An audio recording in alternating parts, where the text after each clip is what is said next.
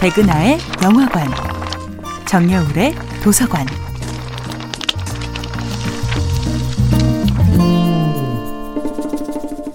안녕하세요. 여러분과 아름답고 풍요로운 책 이야기를 나누고 있는 작가 정여울입니다. 정여울의 도서관에서 이번 주에 만나고 있는 작품은 셰익스피어의 오델로입니다. 오델로는 명예를 중시하는 사람이고 그동안 힘들게 쌓아온 자신의 정체성이 명예와 함께 무너지는 것을 두려워합니다. 사실 그는 자신이 무어인이라는 사실에 스스로도 열등감을 느낍니다. 파우스트의 메피스토펠레스처럼 교활하기 이를 데 없는 이아고는 오델로의 이러한 치명적 약점을 꿰뚫어 보죠. 이아고는 오델로의 가장 큰 자긍심이자 사랑하는 여인 데스데모나를 공략합니다. 이아고는 자신이 넘보던 부사령관 자리를 꿰찬 카시오와 데스데모나를 동시에 몰락시키기로 합니다.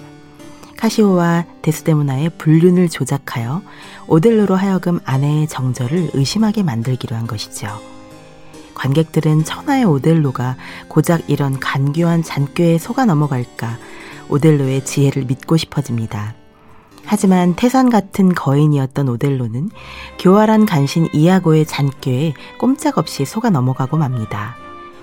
오델로는 전쟁 영웅이지만 일상적인 관계에 미숙했습니다.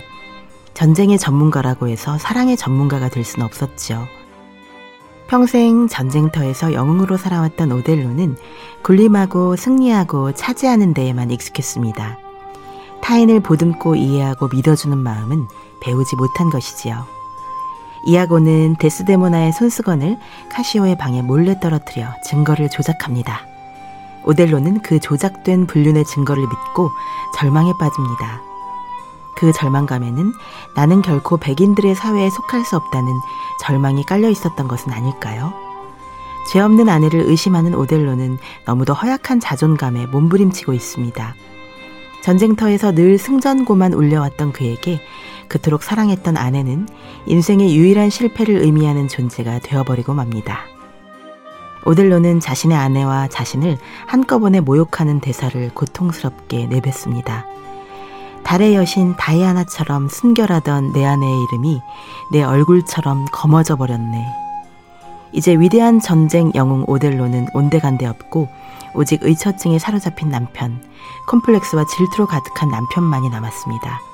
영문을 모르는 데스데모나는 어쩔 줄 몰라 눈물만 뚝뚝 흘릴 뿐입니다.